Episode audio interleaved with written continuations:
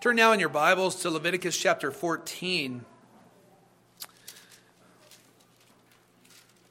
which will be our sermon text this morning. We're continuing in our series through the book of Leviticus, and this morning we will be looking at chapter 14, uh, verses 1 through 32.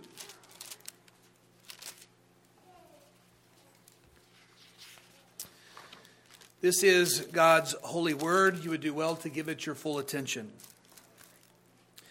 The Lord spoke to Moses, saying, This shall be the law of the leprous person for the day of his cleansing. He shall be brought to the priest, and the priest shall go out of the camp, and the priest shall look. Then, if the case of leprous disease is healed in the leprous person, the priest shall command them to take for him what is to be cleansed two live, clean birds and cedar wood, and scarlet yarn, and hyssop. And the priest shall command them to kill one of the birds in the earthenware vessel over, over fresh water. He shall take the live bird with the cedar wood and the scarlet yarn and the hyssop, and dip them and the live bird in the blood of the bird that was killed over the fresh water. And he shall sprinkle it seven times on him who is to be cleansed of the leprous disease. Then he shall pronounce him clean, and shall let the living bird go into the open field. And he who is he who is to be cleansed shall wash his clothes, and shave off all his hair, and bathe himself in water, and he shall be clean. And after that he may come into the camp, but live outside his tent seven days. And on the seventh day he shall shave off all his hair from his head, his beard, and his eyebrows. He shall shave off all his hair, and then he shall wash his clothes and bathe his body in water, and he shall be clean.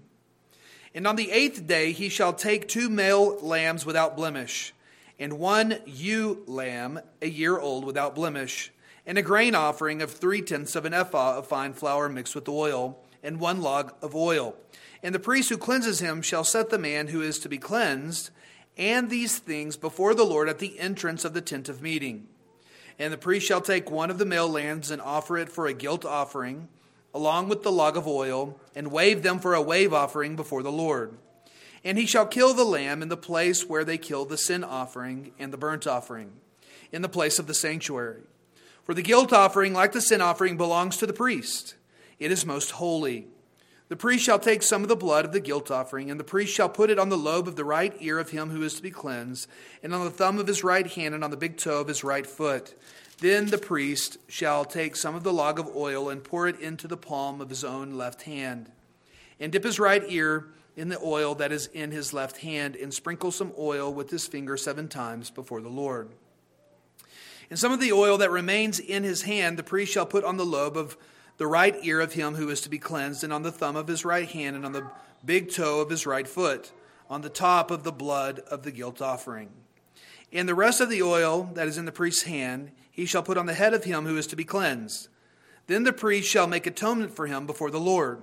The priest shall offer the sin offering to make atonement for him who is to be cleansed from his uncleanness. And afterward he shall kill the burnt offering. And the priest shall offer the burnt offering and the grain offering on the altar. Thus the priest shall make atonement for him, and he shall be clean. But if he is poor and cannot afford so much, then he shall take one male lamb for a guilt offering to be waved to make atonement for him, and a tenth of, the, of an ephah of fine flour mixed with oil for a grain offering, and a log of oil. Also two turtle doves or two pigeons, whichever he can afford. The one shall be a sin offering, and the other a burnt offering. And on the eighth day he shall bring them for his cleansing to the priest, to the entrance of the tent of meeting before the Lord. And the priest shall take the lamb of the guilt offering and the log of the oil, and the priest shall wave them for a wave offering before the Lord. And he shall kill the lamb of the guilt offering. And the priest shall take some of the blood of the guilt offering and put it on the lobe of the right ear of him who is to be cleansed, and on the thumb of his right hand, and on the big toe of his right foot. And the priest shall pour some of the oil into the palm of his own left hand, and shall sprinkle with his right finger some of the oil that is in his left hand seven times before the Lord. And the priest shall put some of the oil that is in his hand on the lobe of the right ear of him who is to be cleansed, and on the thumb of his right hand, and on the big, big toe of his right foot, in the place where the blood of the guilt offering was put. And the rest of the oil that is in the priest's hands he shall put on the head of him who is to be cleansed, to make atonement for him before the Lord. And he shall offer of the turtle doves or pigeons, whichever he can afford, the one for a sin offering and the other for a burnt offering, along with the grain offering. And the priest shall make atonement before the Lord for him who is being cleansed. This is the law of him in whom is a case of leprous disease, who cannot afford the offerings for his cleansing. Thus far, the reading of God's holy word. You may be seated.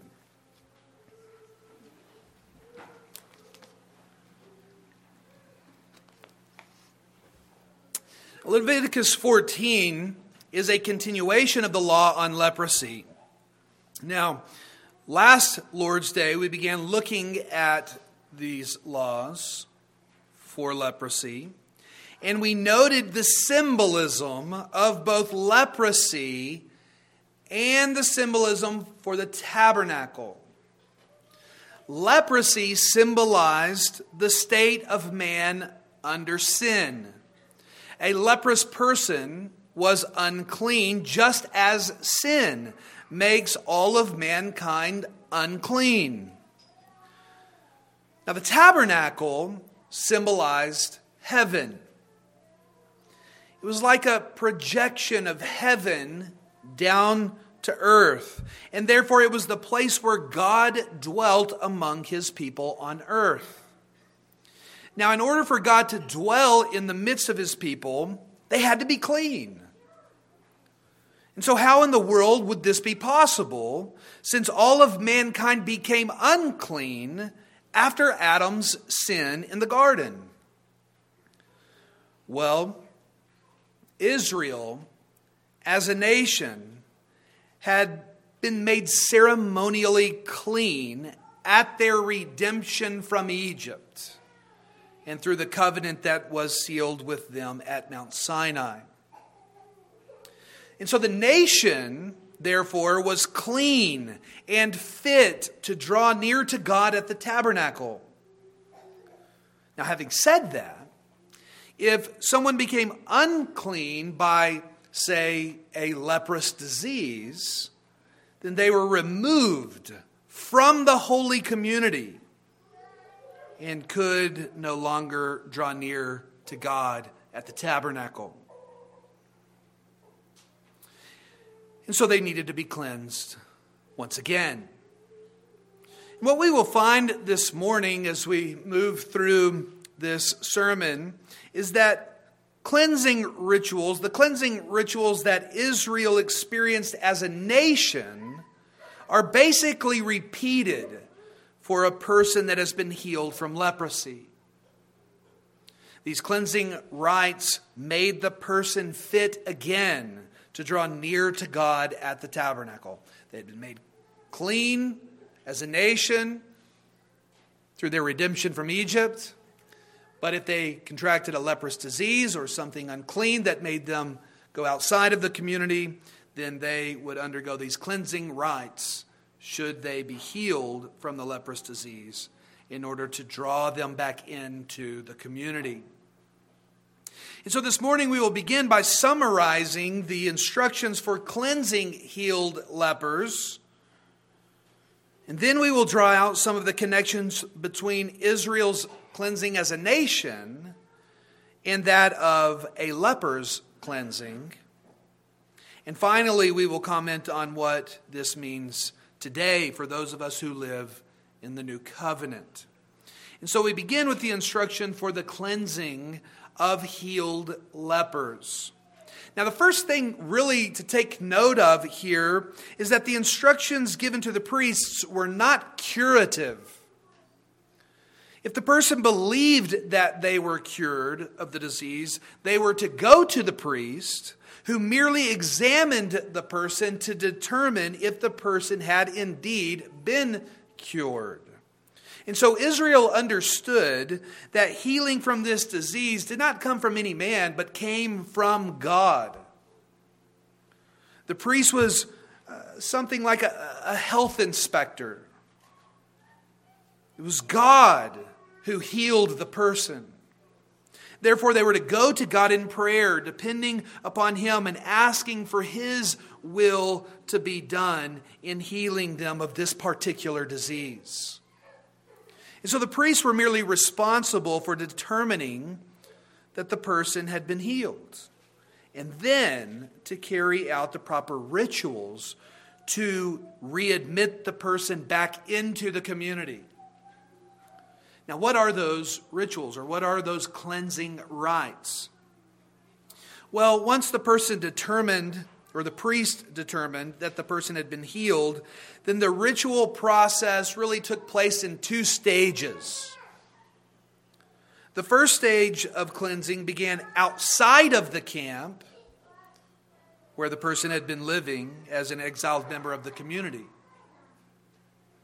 Before he could re enter the camp, the priest came to the leper outside of the community or outside of the camp and ordered him to bring two clean birds, either dove or pigeons, and also bring cedar wood, a scarlet cord, hyssop, and an earthenware vessel filled with water. And with those items, the healed leper was first to kill one of the birds and mix its blood in the water that was in the earthenware vessel.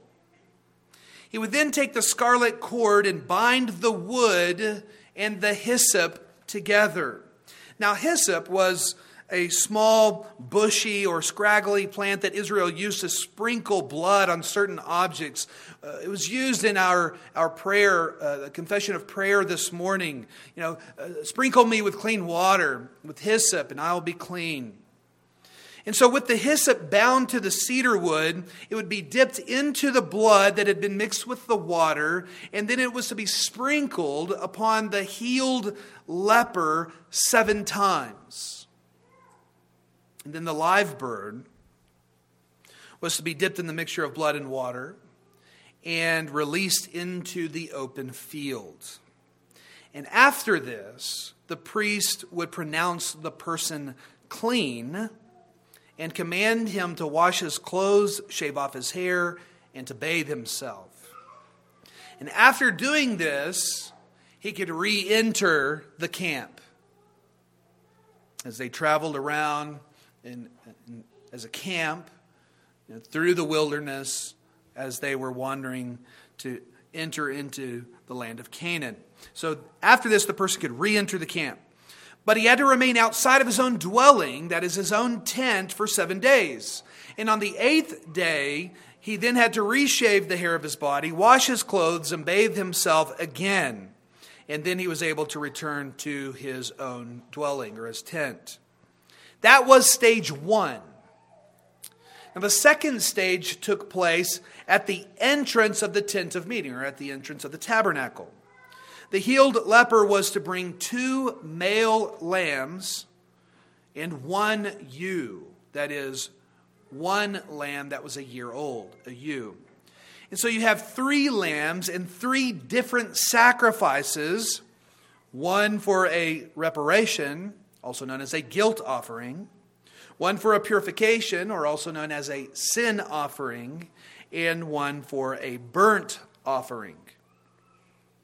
And in addition to these offerings, he was also to bring some grain for a grain or a cereal offering. And beyond this, the only thing to point out is simply that if the person cannot afford all of these lambs, then the birds could be used instead of the lambs for all of these offerings. That is, for all of them except for the reparation or the guilt offering. A lamb had to be used for that offering. And so that is all explained in verses 21 through 32 if the person could not afford it.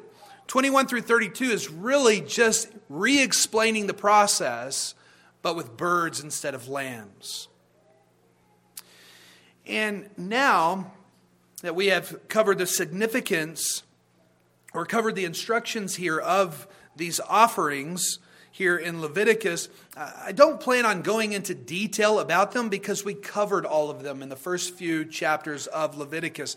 We covered all of the symbolism and the significance of what those offerings meant. If, if the memory is a little fuzzy, you can go back and listen to those sermons. I won't go into detail here about them all again at this point. Okay, so I mentioned that these cleansing rites were basically repeating the cleansing rituals that Israel as a nation underwent when they were redeemed from Egypt and when they were brought into covenant with the Lord as a nation. And there's a few things that can be highlighted to demonstrate the connection between Israel's cleansing as a nation and a leper's cleansing when he was being readmitted into the community. The first thing to highlight is that hyssop was used in order to sprinkle the leper clean. Well, the first time that we see hyssop being used in the Bible is in Exodus chapter 12, verse 22. That is the chapter that gives the account of the very first Passover.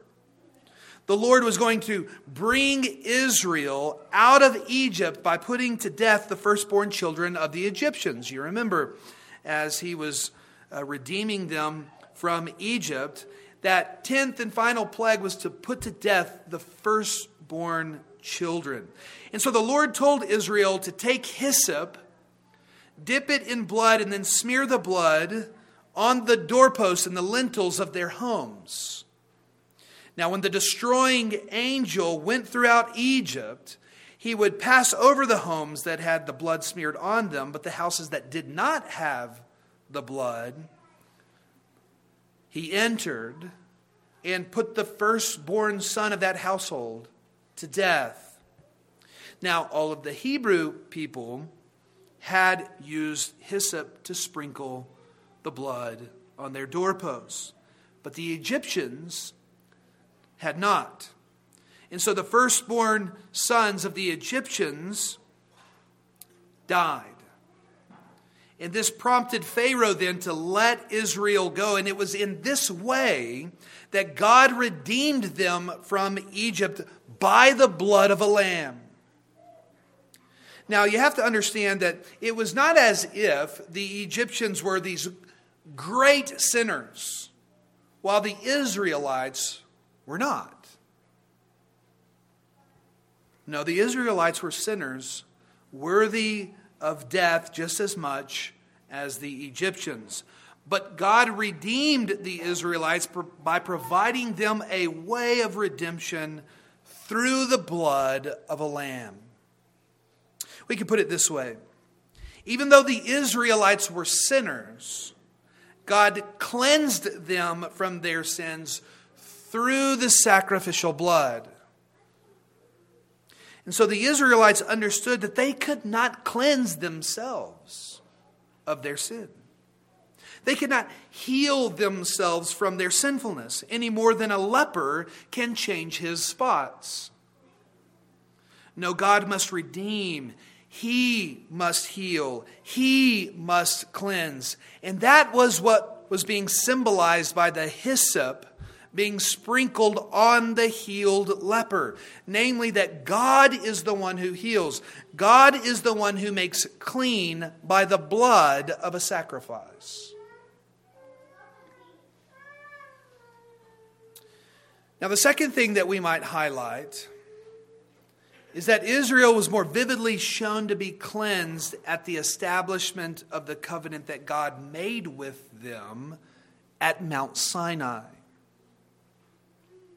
In Exodus chapter 24, God sealed the covenant with Israel through shed blood, the shed blood of an animal that was sprinkled upon the altar and then secondarily sprinkled upon the people.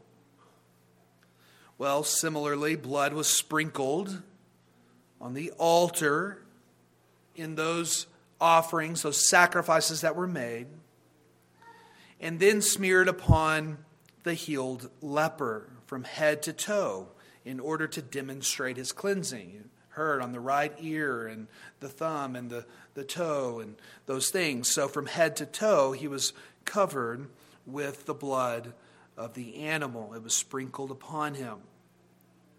One commentator stated the connection this way the connection that is between Israel's cleansing as a nation and a leper's cleansing. He said this The second stage in re sanctifying a leper involved a real sacrifice and further blood smearing. Similar rites accompanied the ratification of the Sinai covenant. At Sinai, at Mount Sinai, the whole nation had become holy. If later, as a result of sin, an individual became unclean, he had to reenact the process of sanctification. End quote. And so hopefully you can see that Israel had been already cleansed by God. They were fit, they had been made fit to draw near to Him in worship at the tabernacle where He dwelt. But if a person, such as a leper, became unclean, then he must look to God to heal him and then reenact those cleansing rites that Israel first received when they became God's nation. And so he had to be cleansed once again. Now, I hope you have already begun to see how these things foreshadowed or prefigured the person and work of Jesus Christ. I also hope you can see how much better Christ's work is than what Israel experienced under the Old Covenant. Those were merely types and shadows, only to take place for a certain time. They weren't meant to do the actual cleansing. They were meant to point forward to Christ, who himself cleanses us. We who are believers today, who live in the new covenant, which has been sealed by the blood of Jesus Christ, the Lamb of God without blemish. Because of his perfect sacrifice, we have been cleansed once for all. And so there aren't any more laws that require us to continually make offerings to God for our uncleanness. Jesus is that offering. And so we may continually confess our sin as we do each Lord's Day, and which you ought to be doing also in your own private lives. We continually confess our sin, but we do so looking to the right hand of God, where Jesus Christ, the perfect Lamb of God, has made purification for our sins once for all as it says in Hebrews 1 3. And in Leviticus 14, both the blood of the lamb and the birds foreshadowed that reality. See, they were shadows of the reality that was to come in Christ. It was His shed blood that forgives the sins of not only the new covenant people, but also those in the old. Now, we've already discussed in earlier chapters the symbolism of the lamb being sacrificed in those different offerings. But let's take just a moment this morning to look at the symbolism of the two birds. You see, the first bird was killed, and its blood was poured into an earthenware vessel and mixed with fresh water. Now, the word there in your Bibles, you may have seen a little a footnote beside it. The word translated fresh literally means living or alive. In other words, they were to use water that was alive and running in a stream as opposed to dead water that, it, that sits stagnant in a pool. And that is what was to be mixed with the blood in, an, in the earthenware vessel. They were to go to a river, a, a flowing river, a live river, a moving river. It was considered to be living water. They were to take that water to put in the earthenware vessel and mix with the blood. Now, these things here are all shadows and types of the Son of God who came in the flesh. The fullness of God, beloved, was pleased to dwell in the earthenware vessel of his human nature. Scripture at one place likens man's body to an earthenware vessel or to a clay jar, to clay pots. Now, living water in Scripture symbolizes the life giving Spirit. For example, in our New Testament reading this morning, in John chapter 7, verses 38 and 39, Jesus says, Whoever believes in me, as the scripture has said, out of his heart will flow rivers of living water. Now, this he said about the Spirit, whom those who believed in him were to receive. And so, here in Leviticus chapter 14, what we have is a picture or a symbol of Christ, the earthenware vessel in his human nature. Uh, it's a picture of him in his earthenware vessel in whom the Holy Spirit was stored as a well of living water.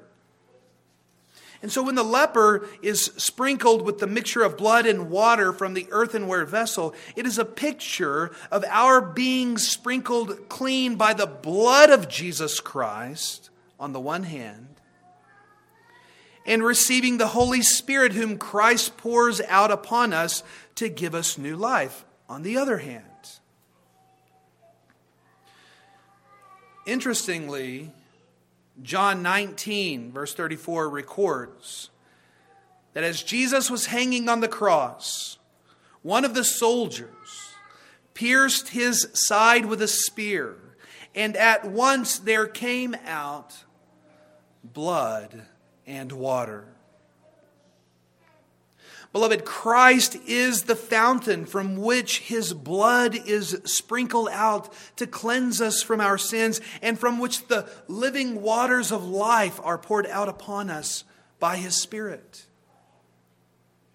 It is Christ who pours out his Spirit upon us, the Spirit who gives us life.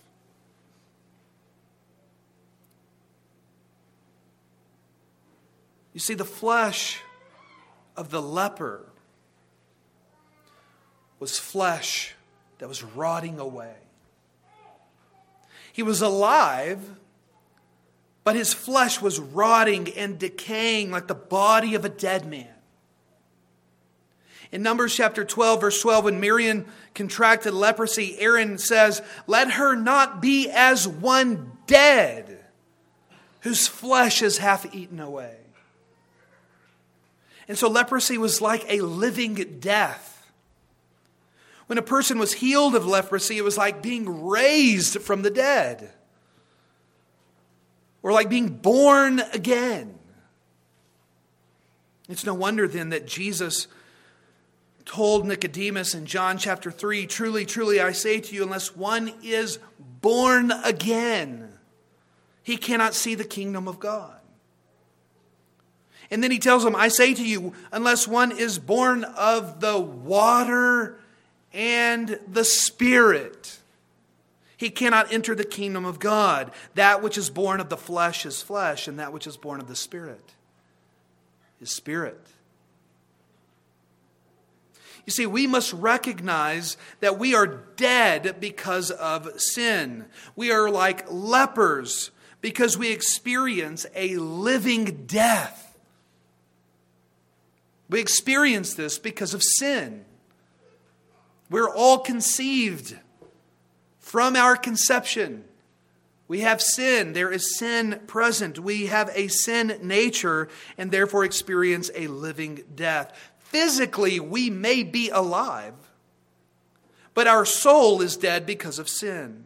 And that is how we come into this world. And because of it, we need to be born again of the water and of the Spirit.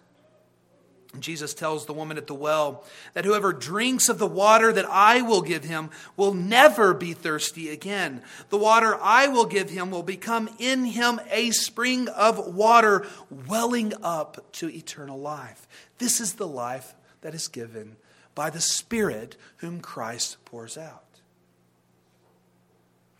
And that, beloved, is what is pictured by the living water in Leviticus 14.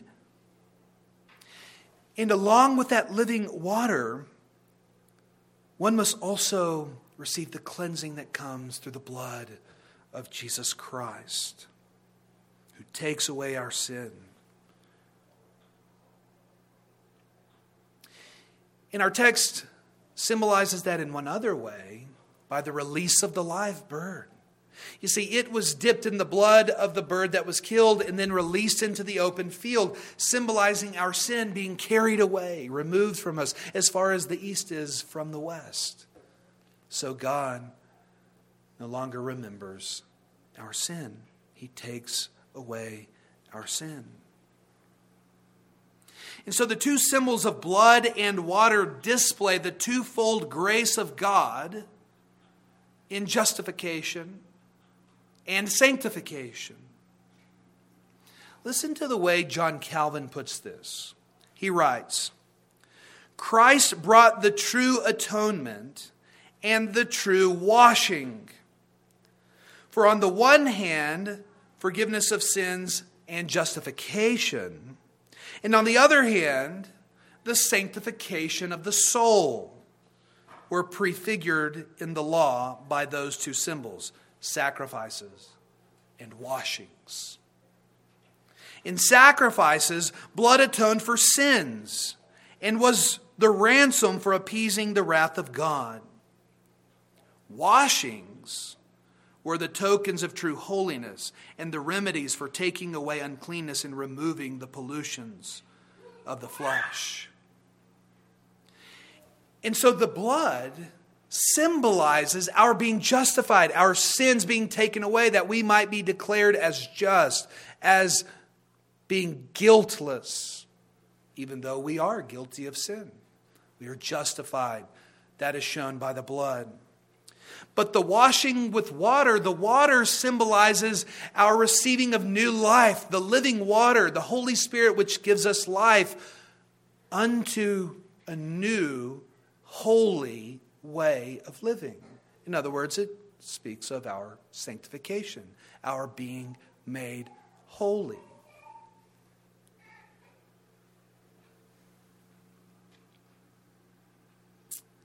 And if I could speak for just a moment to the latter of these two, to our sanctification, in our sanctification, there is a process of making us humble. We've already noted that healing from leprosy only came from God, which influenced the leper to depend upon God. You see, dependence upon another requires humility. And so there's an aspect with the law, the law with respect to lepers, that deals with humility in our holy living. And if I could, for just a moment, just show you that throughout Scripture there's a running theme that accompanies leprosy. And that running theme is, again, humility. Several places throughout Scripture, we find when a person contracts leprosy that it was related to pride in their life. And the one who became leprous was humbled from that pride. For example, God made Miriam, as I spoke of earlier, made her leprous because she was jealous of Moses' superior authority. God spoke directly to him, whereas he spoke indirectly to Miriam and to Aaron, and this hurt her pride. And so perhaps the Lord's manner of disciplining Miriam with leprosy was in order to humble her. Another example comes from Naaman the leper in 2 Kings chapter 5. Naaman was a mighty commander in the Syrian army and presumably very prideful. And this is demonstrated, I think, in the text, for when he went to the Israelite prophet to be healed, the prophet Elisha told him to go and to bathe in the waters of the Jordan River seven times. And Naaman who was a Syrian, not a Jew, was angered by the instructions that he was given. He said, Are not Abana and Pharpar, the rivers of Damascus, better than all the waters of Israel? In other words, are not the rivers in my own country better than the ones in Israel? You see his pride. And so, in his pride, he began to leave without bathing in the Jordan, without following the prophet's instructions. But one of his lowly servants convinced him to do it. And as he did, his flesh was restored, his leprosy healed. And then, after that point, he believed only in the God of Israel and sacrificed only to him for the rest of his days. It took him being humbled and washing himself in a foreign river for him to trust in the Lord. The last example that I'll give to you this morning concerns Job, whose skin conditions appear to fall within the range of descriptions given of leprosy. Job, of course, was truly a follower of the Lord, but he was indeed brought low from his position of honor and, and authority for a time. And this occurred in several ways, not the least of which was the sores that covered Job's body from head to foot.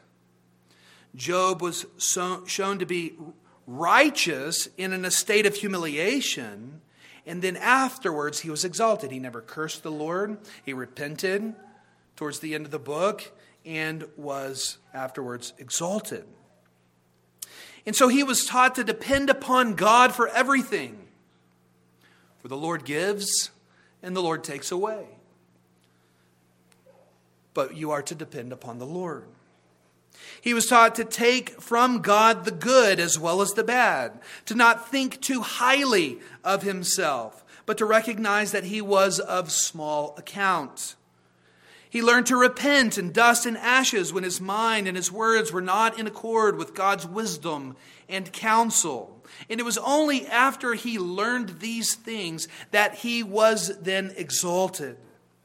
And so he was humbled before he was exalted. You see, beloved, God not only justifies those who believe on Christ, He not only forgives their sins, He not only considers them not guilty or justified, but He also sanctifies them, which He accomplishes by the power of the Holy Spirit who humbles us. That is, He raises new believers up by the power of the Holy Spirit to walk in newness of life, to walk not according to the flesh, but according to the Spirit.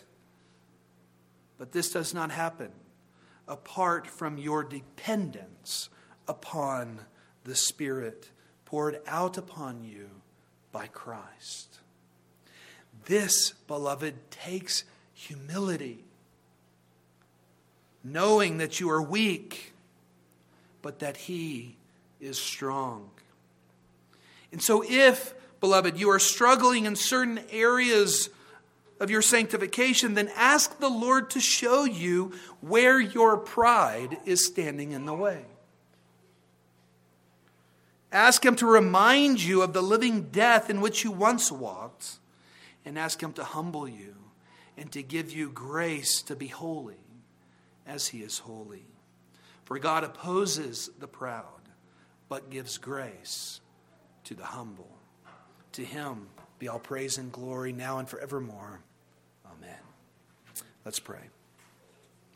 O Lord, we pray that by your Spirit you would indeed humble us, that you would remind us the way that we came into the Lord, and also of the grace that you have given to us to forgive us of our sins and to cause us to walk in a new and living way. Lord, if there are those who know you not here this morning, we pray that your Spirit would work the word just preached in their lives, that they might be humbled and know that you are God and you alone, that they would bow before you and profess their faith in you. Lord, let us all continue to be humbled in our lives and so walk in accordance with your ways. We pray this in Jesus' name. Amen.